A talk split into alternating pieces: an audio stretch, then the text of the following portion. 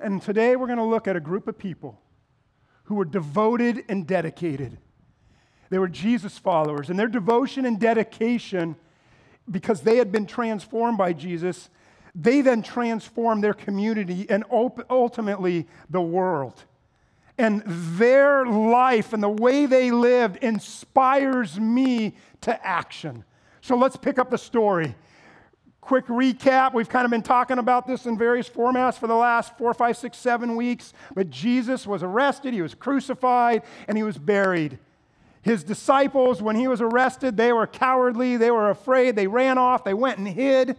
And, and, Jesus, three days later, resurrected from the dead, he went and visited his disciples, these cowards, and he affirmed them and he confirmed them and he loved them, spent about 40 days with them. And at the end of his time with them, Jesus is about ready to, get, to, to go back to heaven, and he gave them these marching orders.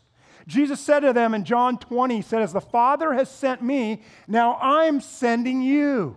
And then he breathed on them the Holy Spirit, which was him giving the authority and the power of Jesus into their lives. And so they had the Holy Spirit. And in Matthew chapter 28, it's described another way this I'm sending you. Jesus said, I want you to go and I want you to make disciples and I want you to baptize them in the name of the Father, the Son, and the Holy Spirit. And I want you to teach them everything that I've commanded. In other words, Jesus was telling his followers, I want you to go and I want to use you to transform the world. And Pastor Tim did a phenomenal job talking about this last week. If you were not here last week, you're going to want to go on and listen or watch the message. And I'm not kidding when I say this, the, it was the best message that's ever been preached at Life Point. You don't have to say an amen out loud, you can think it, but, but it's true. It's a, it was phenomenal, and, and it'll stick with me the rest of my life as I imagine it will with you. And he gave the illustration, and he talked about yacht clubs and rescue missions and rescue stations.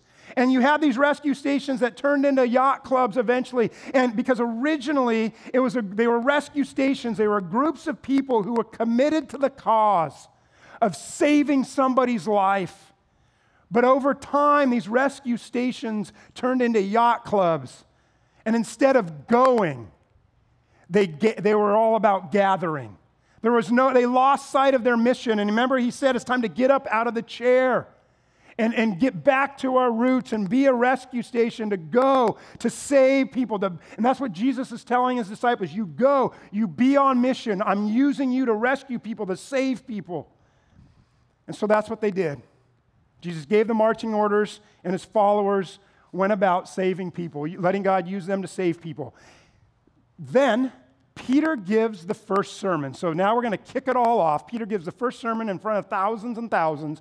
And in Acts chapter 2, if you're not there, can you turn there now? Because that's where we're going to be this morning. Look at one of like the most famous verses in the Bible. It's one of those worthy of being in your top 10 verses. Acts chapter 2, verses 41 and 42. And it says this, it says, it says, those who believed what Peter said were baptized and added to the what? Let's say this word. They were added to the church. That's important. We're going to come back to that. About how many were baptized and saved and added to the church? About how many? About? 3, about 3,000. I mean, it took a long time to baptize 3,000 people. All of a sudden, these transformed disciples are now, a bunch of them who were cowards, are now transforming their community. I mean, wouldn't you agree with that? If all of a sudden you went from 100 to 3,100 in one, one message, is that a little bit of a transformation that's starting to happen? You better believe it. And what we need to understand is notice what they were added to. Look at verse 41 again. Peter said they were baptized and they were added to the what? To the to the church. The church is the hope of the world. You and I need to understand that the church is the hope of the world. It's God's chosen plan, instrument, strategy to reach people who are far from God. And the church isn't a building, the church is his people. We are God's chosen plan to reach people for Christ. That's why he told us, I'm sending you. That's why he told us, I want you to go and I want you to make, uh, I want you to make disciples. So the question is what does a transformed disciple look like? Or how do they live? What does it look like? Notice verse 42, Acts chapter 2. It's one of the most famous verses. they, the new 3,000 newly baptized, joined with the other de- believers and devoted themselves to. Or I love how the NSA, the New American Standard says that they were continually devoting themselves to. These first five words of Acts 2:42 really serve as the foundation for the entire future of the church. They were continually devoting themselves and if you and I are going to live out God's plan and God's purposes for our life, if we're going to experience abundant life the way Jesus intends, then we too will continually devote ourselves. I want to look at one specific word in this little phrase, and that's a, a Greek word I want to teach to you. And I'm going to put it up on the screen right now. And it's the Greek word, and I even try to, to kind of put it out how it sounds. It's proskate, proskatereo. Proskatereo. I've said that two, three hundred times this week. I preached it this morning, and every time, the first time I say it again out loud, I mumble it. Proskatereo. Proskatereo. In fact, what I want you to do is look at someone next to you, even if it's across the aisle, and I want you to let it come out of your mouth right now. See if you do better than I did. Prescott Proskatereo. So do that now. Try it. Keep trying. Even if no one's near you, shout it down the aisle. Okay? All right, let's see how we do together as a group.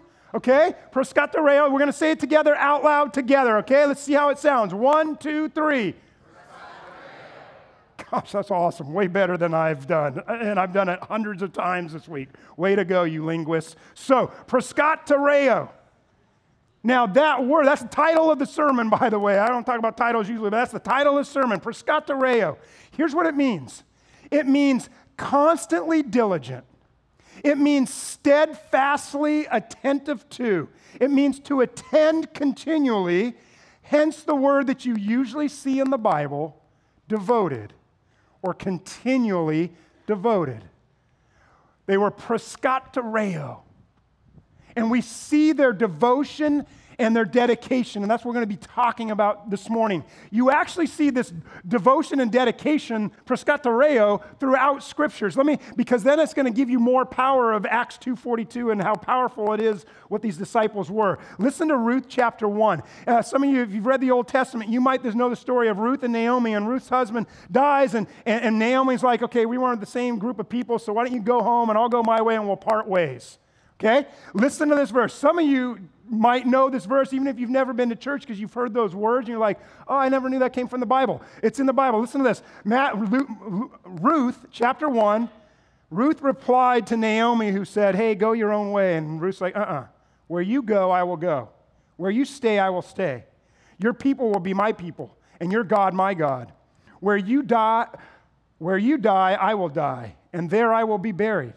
May the Lord deal with me, be it ever so severely, if anything but death separates you from me. Let me ask you a question. Would you say Ruth is dedicated and devoted to Naomi? And in fact, look at how it's described in the next verse, verse 18. When Naomi realized that Ruth was proscatereo, Ruth was, and what does the word say there? When Ruth was, let's say it together. When Ruth was determined to go with her, she stopped urging her to take a hike. Ruth was not leaving. The idea is that Ruth was so fully devoted to Naomi, there was nothing, nothing was going to change her mind. That's the thought in Acts chapter 2 as well. These Jesus followers were completely devoted to being impact players for Jesus, to, to being world changers for Jesus, to, to, to carry out the mission of Jesus. And nothing would change their mind about that, nothing would dissuade them from that. The idea is further, further developed in Luke chapter 9. We read about Jesus' determination to head to Jerusalem where he's going to die. And Luke chapter 9 says this as the time approached for him to be taken up to heaven, Jesus proscatereo set out for Jerusalem. Jesus resolutely set out for Jerusalem. The King James, I love the imagery here of this. I don't quite quote the King James very often, but it's a great picture. It says that Jesus steadfastly set his face to Jerusalem. In other words, nothing, nothing, nothing was going to stop Jesus from his mission of going to die on a cross for you and I. So let's put it all together. When Acts chapter 2, verse 42 says that these first believers devoted themselves, you know what it meant? It simply meant that, that they were intently, steadfastly, and resolutely determined, like Ruth was with Naomi, like Jesus was with getting to Jerusalem to die on a cross. In other words, it's letting us know, these early believers, there is no such thing as casual Christianity. There was no such thing as being just a fan of Jesus. There was no such thing in which they would just kind of follow Jesus. No, they were sold out to Jesus. They were sold out to carrying out his mission. They were drop dead serious about their faith. They were deeply committed, fired up for Jesus, proscatereo. Now, what is it that they were proscatereo to? What were they sold out to, fired up towards? What were they devoted to? Well, the Bible tells us. It says they were proscatereo, verse 42, Acts 2, verse 42. They were continually devoting themselves, proscatereo, to the apostles' teaching and to fellowship and to the breaking of bread and to prayer. These transformed individuals who were once cowards, who are now standing for Jesus, who will go transform the world, and 3,000 were added on the very first day. They were devoting themselves, proscatereo, to. Let's look, at it, let's look at these. We'll run through them real quick this morning.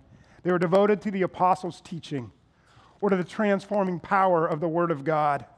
Now, think about this for a second. All of a sudden, you have how many people who were added to about the 100 original? How many people were added? We looked at the verse. How many? About 3,000. They didn't know the particulars of Jesus' life.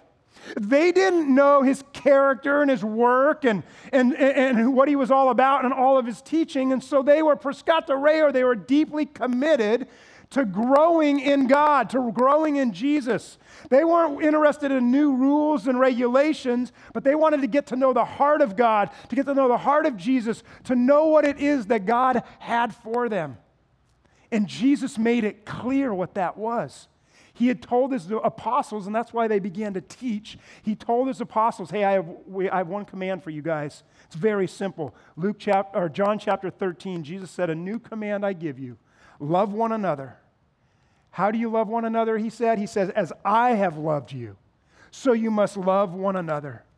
In other words, Jesus is saying, remember, apostles, I got down on my knee and I put a towel on my arm and I washed your nasty feet and I proved that I want you to go do likewise. And how did I love you? How did I get down? That's an image there, a picture, a metaphor, an illustration of my love for you. What did I do? I died on a cross. I gave up my life for you. And so Jesus was saying, that's the command. You love that way. And now you go live that out. And so that's what these apostles were teaching. They were teaching the life and the character and all the teachings of Jesus through the lenses of this command to go love people just like Jesus loved. And in fact, they began to, to share with, as, as the church eventually grew, and, and, and Paul and others would travel around the known world, and they'd go into Philippi and Colossae and Thessalonica and, and Corinth. He'd go into all these cities. And, and then eventually, later on, they'd actually write letters back to those people. And they'd tell them in these letters here's how you practically live out loving one another as Jesus loved. In fact, I would just encourage you, practically speaking, this idea of being committed to the apostles' teaching, committed to the Word of God. I'd encourage you to reread the New Testament through the lenses of Jesus' one command love as I have loved. Because everything the apostles wrote and the other writers who wrote, it's essentially commentary on Jesus' command. If you view it all through that lens, it will actually change your perspective on the New Testament. It might help us eliminate some of the crazy doctrines that have been created over the last, you know, 1,000, 2,000 years. It was commentary, and the kid and, and, the, and the people were devoted to the apostles' teachings, to learning how to live like Jesus wanted them to live, to sacrifice themselves uh, for the sake of others. Practically speaking, just take advantage of technology, use your phones, get the YouVersion Bible app if you don't have it. It's incredible. You can read, you can follow along. There's, there's reading plans in there. It'll even read to you if you just want to listen. Such a great tool to add. The point is, we have the apostles' teaching, we have the Word of God so readily available to us today. And those early believers were transformed because they were dedicated, they were devoted, they were proscatereo to that teaching. And that's what God's calling us to today. Next, those transformed believers transformed their community because they were devoted to the breaking of bread, or as some translation says, to the Lord's Supper or communion. You might be used to that term. Now, some commentators will say it includes communion, but it also includes literally just breaking bread together and having dinner, and that's no problem. We're going to focus on the communion part. And I don't know if you've ever really thought about it. Are you totally, completely proscatereo devoted to communion or the Lord's Supper? Have you ever thought about that? I mean, it's part of the service, but are you devoted to it? Why were they so devoted to that? Why would that even come up? Why was that a topic of conversation? Well, think about it. Think about why they were devoted and dedicated to the Lord's Supper. Jesus asked them to do it to remember him and they would devote themselves to that. And so it was something they did constantly. And they devoted themselves. Why? Because they understood what communion or the lord's supper was. They understood that it was the essence of their faith. It was a, it was a collection if you will of the grace and the goodness and the glory and the love of god all in one moment that Jesus would choose to die in our place for our sins so that we don't have to be punished for our sins, that we could spend eternity with Him with, with our Heavenly Father. And so they said, you know something? I don't want to ever lose sight of that. I don't want to think about it, you know, once a month or once a quarter or once a year. I want to think about that regularly. In fact, it's the very reason we offer communion or the Lord's Supper here every single week at Life Point. Because for me at least, I know that I want it to be the very center of what the service is about for me with the body of believers. That I want to remember more than anything else how much Jesus loved me. And because he was willing to die for me and sacrifice his life for me and give his life to me, then I'm ready to listen to the pastor about how to live for him, how to live for Jesus. And those early believers, they were devoted to that. That was front and center for them. What about you? I would encourage you to re look and re examine your hearts when that time comes and the, and the plate is passed. And when that's passed, and the cups are passed, and the bread is passed, and you don't have to take it every week, that's up to you. But I know those early disciples, man, it was the very center of their, their service.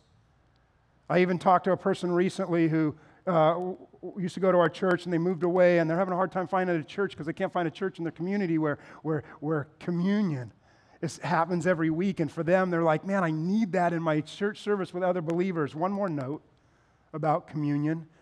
In that verse, Jesus, it talks about there, I, actually, I didn't read it to you, sorry. Um, in 1 Corinthians ta- chapter 10, it talks about this idea that there's one loaf and there's one body and we participate in that. In other words, there's this mystical, magical, and I don't use that word too literally, but there's this something that happens that unites all of us together as the body of Christ. So here's what I want to encourage you to do practically the next time you participate in communion and the Lord's Supper. First of all, you remember these first disciples, proscatereo, man, they, they were like, the love of Jesus, the grace, the forgiveness of Jesus was so powerful. And I'm going to remember that because now I want to go live that way. You're going to remember that. But secondly, can I encourage you to do this? The next time you participate, maybe not the next time, but sometime, instead of bowing your head, closing your eyes, and kind of you and Jesus focus, and you're grateful for all, and that's wonderful, can I encourage you to lift up your head and look around? And what do I mean by that? Well, Paul said we're one body. Jesus died for all of us. Can I encourage you to look around? And as you look around, you see someone who teaches your kid or your niece or your nephew or a grandchild, and you're like, praise God for them. and you thank God for them. You see someone who greeted you at the door and you praise God for them. You see someone sitting there who maybe is on the stage who helps usher you in to this special time with you and God through worship, through song. And you look around and you see other people go, I don't, I don't know that person. And man, you know what? We're part of the same body. We're, all, we're both Jesus followers. Man, after the service, I want to go get connected to that person. I want to go say hi to that person you look around and you see and you take in the body of Christ that Jesus died for all of us. And in that moment, you worship God and you praise God. Listen, that's what that early church did. They were dedicated, they were devoted to communion. It's not something that really gets talked about in the modern church much. But I would encourage you next week, proscatereo, be continually devoted to participating in this special moment that Jesus has for us, remembering his love and then living that out because we're all in this together as his body united. There was a third part here. Uh, we're going to glance over because we're going to talk about it next week, but it says they were devoted themselves to prayer. And again, we're going to dive into prayer much more next week. You just need to be reminded and remember, because I know you probably, some of you know this, it really is the cornerstone to your faith and the church is prayer, talking to God, seeking Him and His strength and His power. Again, we're going to talk about that next week, but let me finish off with the last one. Those transformed believers transformed their community because they were devoted, proscatereo, they were devoted to fellowship or sharing life together. Now, that's a very interesting one fellowship. Some of you, maybe you've been around church for a long time. It won't be the case for all of you, but some of you have been around churches for a long time, maybe decades. And if that's the case, see, when I say the word fellowship, it, different images come to mind for us, right? For some of us, when you think of, hey, well, what's fellowship? You're like, okay, wait, I've been around churches for a long time. And I remember one of my old churches, I remember between services, we'd walk out of church and we walk to a different room. And want, if you know what this is, let's say it out loud together. You'd walk out of church, you'd walk in a different room. And what was that different room called? It was called the the fellowship hall right? Some of you are like, and some of you are like, fellowship hall? What's a fellowship hall? And the person next to you will say, well, it's where we, you know, had coffee and had donuts. that's what a fellowship hall is, right? This word fellowship, it, it's not a hall. It's not a room. It's not just hanging out together, having coffee and donuts. In fact, the word fellowship is a very, it's a Greek word koinonia, and it's, there's no English translation. And so we struggle with, with defining fellowship in the English.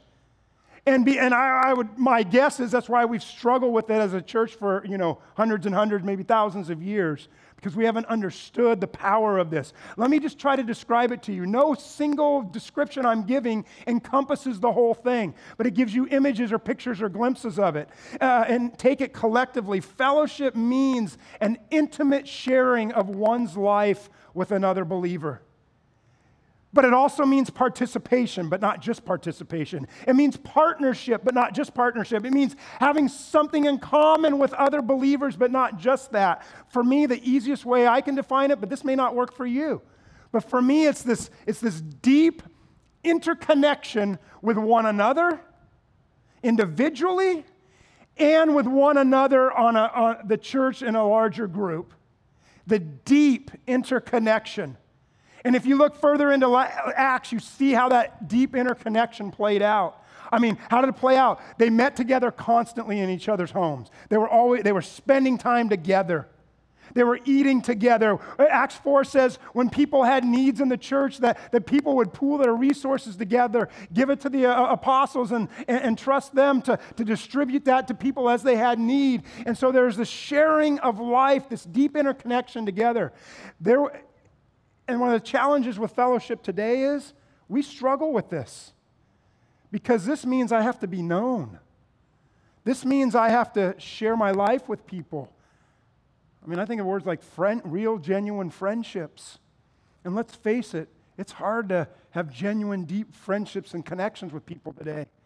In fact, we live in a society today, wouldn't you agree with me? Uh, because of social media, if you've paid attention to the news the last couple of years, that our society is actually getting more lonely and more isolated? Have raise your hand if you've now paid attention enough to, to the news to know that they now have enough studies to know that social media is causing us to actually be more isolated and more lonely than ever before. If you know that actually to be true, okay, so a bunch of you do. Maybe some of you haven't heard that yet. They're figuring that out. They're discovering that now. If you have kids, you know it, um, right? And, and, and even in your own life. And so they're figuring that out. Heck, the people who created all this stuff, they don't even let their own kids use it, right? I mean, that ought to tell us something. So, and, and it's here to stay. I know it's not going anywhere, and we got to figure out how to have balance with it and put it in its proper place.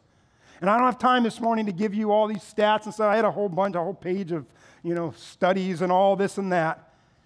But here's what you need to know. We live in an isolated society that's getting more and more isolated, more and more lonely. And the church has the people's answer to isolation and loneliness.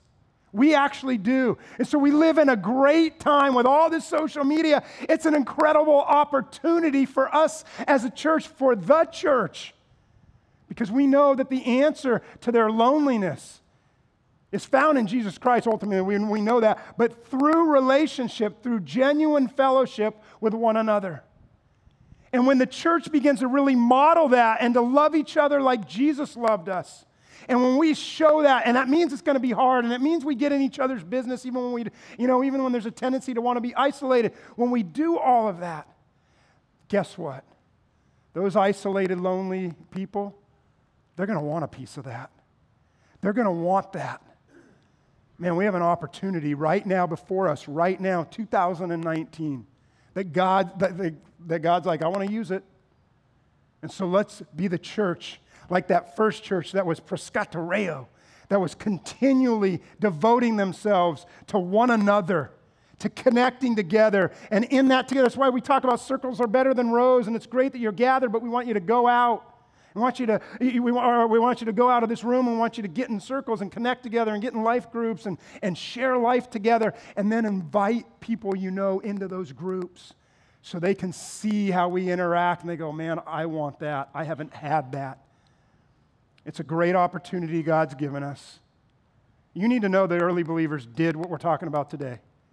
And look at this amazing verse. Here's the result of them proscatereo being continually devoted to these items. Acts 2:47, the Lord added to their number. How often did it was it added to? The Lord added to their number. How often? How often? Daily. Daily. Those who are being saved. They, man, were transforming their community.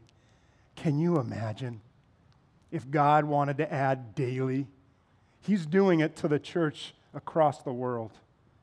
Imagine if we could be a part of that addition, that He adds daily to those being saved through the ministry of His church, His people called Life Point, because they are proscatereo, continually devoted to the Word of God, the apostles' teaching to communion and what that means and how that centers our life in Jesus and his sacrifice, to praying and to being connected, fellowshipping together with one another. That's what God calls us to. That kind of dedication, that kind of devotion.